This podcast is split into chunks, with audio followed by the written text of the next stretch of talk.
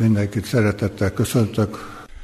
Mielőtt megnyitnám Isten igéjét, mivel nincs délutáni Isten tisztelet, valami olyat teszek, ami délután szokott inkább oda illene jobban, feltennék néhány bibliai kérdést.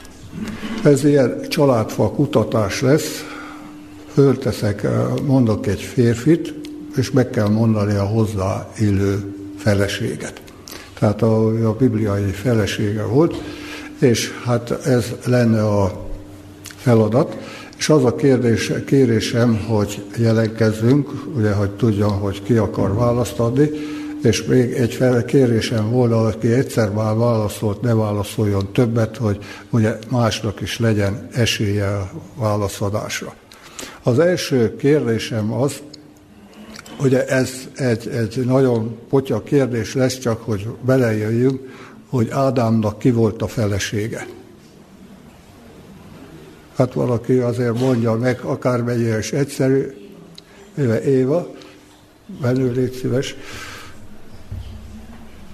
Benő adja oda a jutalmat.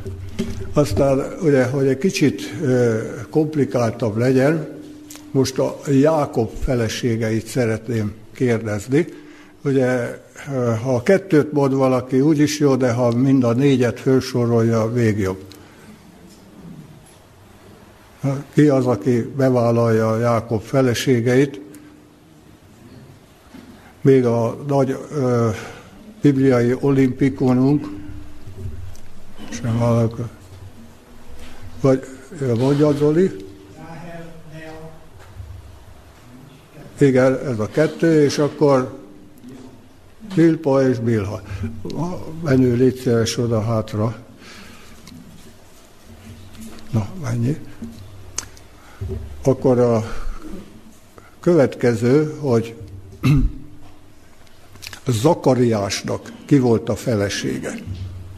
Tehát nem a Ószövetségi profétának, hanem keresztelő János édesapjának a felesége. Ki volt? Hogy hívták? Mondja, Etuka? Erzsébet. Etuka néninek is vigyél, légy szíves. Most egy kicsit keményebb jön, szeretném megkérdezni, hogy Lámeknek a felesége ki volt? Vagy hát feleségei.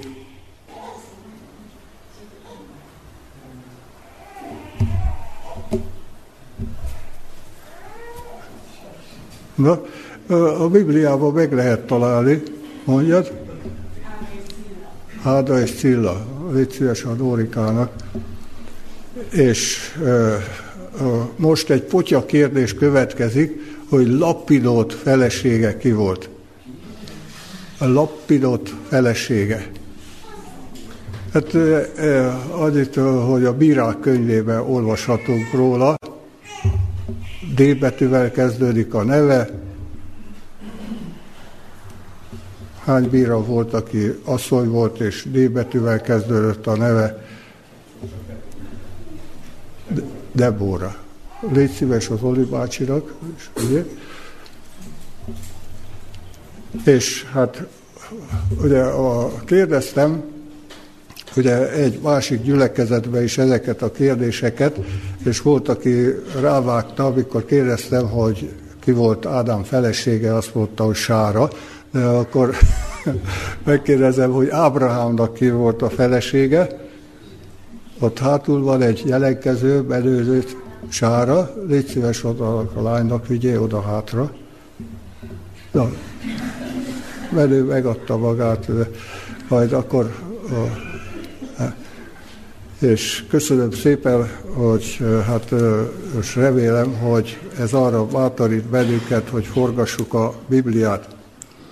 A Mózes negyedik könyve 22. fejezetéből olvasok fel egy szakaszt, és ezt a történetet kicsit továbbra és tovább is követjük, mint amennyit fölolvasok, hogy megnézzük, hogy mit tanít nekünk most 2023-ban a, ez az Ószövetségi történet.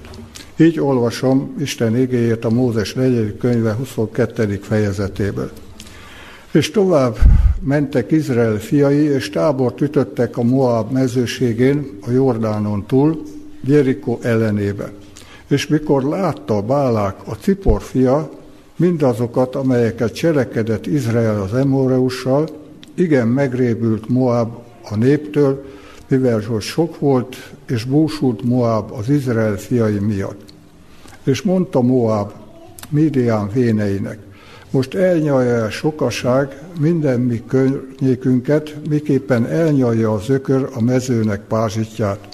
Bálák pedig Cipornak fia, Moab királya volt abba az időben. Küldött azért követeket Bálámhoz, a Beor fiához, Pétorba, amely volt a folyóvíz mellett az ő népe fiainak földjére, hogy hívják őt mondván. Ímé nép jött ki Egyiptomból, és ímé ellepte a földek színét, és megtelepszik élenem, ellenem. Most azért kérlek, jöjj el, átkozd meg érettem e népet, mert erősebb nálamnál. Talán erőt vehetek rajta, megverjük őt, kiűzhetem őt a földről, mert jól tudom, hogy akit megáldasz, meg lesz áldva, és akit megátkozol, átkozott lesz. Ugye ez volt Bálám elhívása a Báláktól, ugye a Beor fiától, így írja le a Biblia, és nézzük meg, azért egy kicsit nézzünk a sorok mögé. Azt írja a Pátriárkák című könyvünk, hogy Bálám korábban Isten profétája volt. Igazi profétája.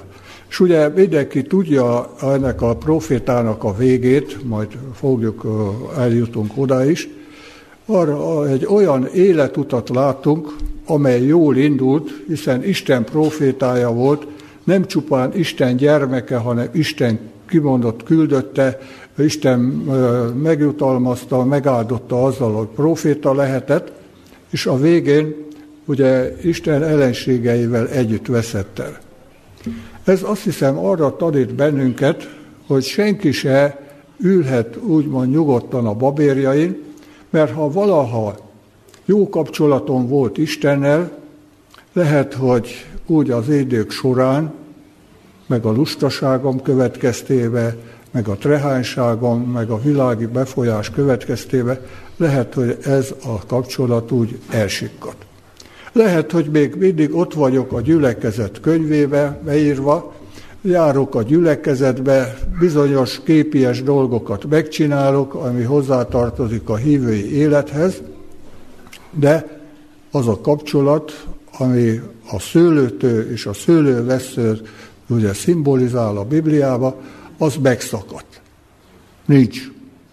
És lehet, hogy úgy érzem, hogy keresztény vagyok, de már nem vagyok keresztény.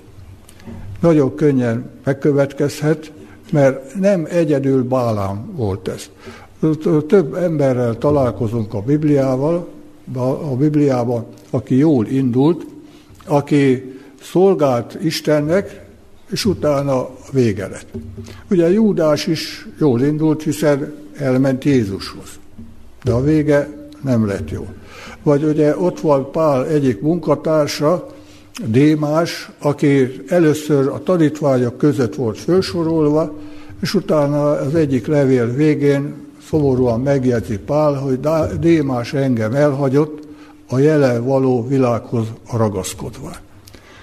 Tehát ugye nem a egyedül Bálám története az, aki jól indult, Isten közelébe volt, és utána elveszítette az Istennel való kapcsolatot.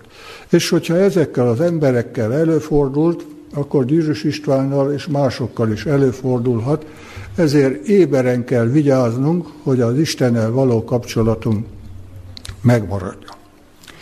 Ugye elmentek hozzá a, Bálám, a Bálák küldöttei azért, mert látták, hogy Izrael kezd legyőzni az ellenségeit.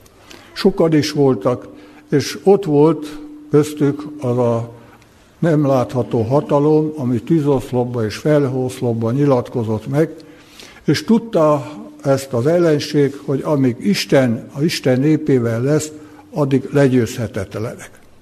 És ezt szeretném nekünk is elő aláhozni. Amíg Istennel vagyunk, amíg Istennel kapcsolatban vagyunk, addig legyőzhetetlenek vagyunk. De ha engedünk a külső befolyásnak, akkor viszont ugye elveszítjük a csatát. És Bálám arra, a Bálák arra gondolt, hogyha megátkoztatja őket, ugye valahogy Isten ellen fordítja ezt a népet, akkor sikerül győzni majd a nép felett, és ezért hivatta Bálámot, hogy átkozza meg őket.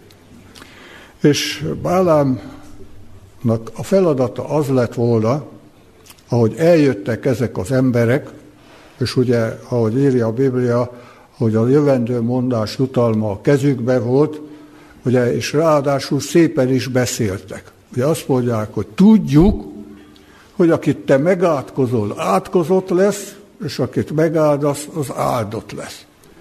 Hát mint a hájjal kenyegették volna, nem? Az egóját ennek a profétának, és egy ilyen ego masszírozást, meg egy kis apró pénzt úgy kiengedni a kezéből, az, az, az nem nagyon ment neki. És ezért ugye bár tudhatta azt, hogy a válasz az, hogy nem, egy határozott nem, mégis azt mondta, hogy maradjatok itt, aludjatok itt, hát ha, hát ha mond valamit az Isten, valami kedvezőt. Hányszor van az, hogy a hívő embernél is előfordul az, hogy tudja, hogy Isten, mi Isten akarata, mégis valami csodába bízik, hát ha Isten meggondolja magát. Ugye, amikor társat választunk, és tudjuk, hogy nem a hívő családból való az a társ, vagy, vagy vannak más dolgok is így a életbe, hogy amikor tudjuk, hogy Isten azt mondta erre, hogy nem, és mi mégis úgy gondoljuk, hát ha jó lesz, hát ha mégis beválik, hát ha mégiscsak Isten meggondolja magát és jóvá hagyja a mi elképzelésünket. Ugye itt az volt, hogy ezek a, a, a, a, a követek ott maradtak, és Isten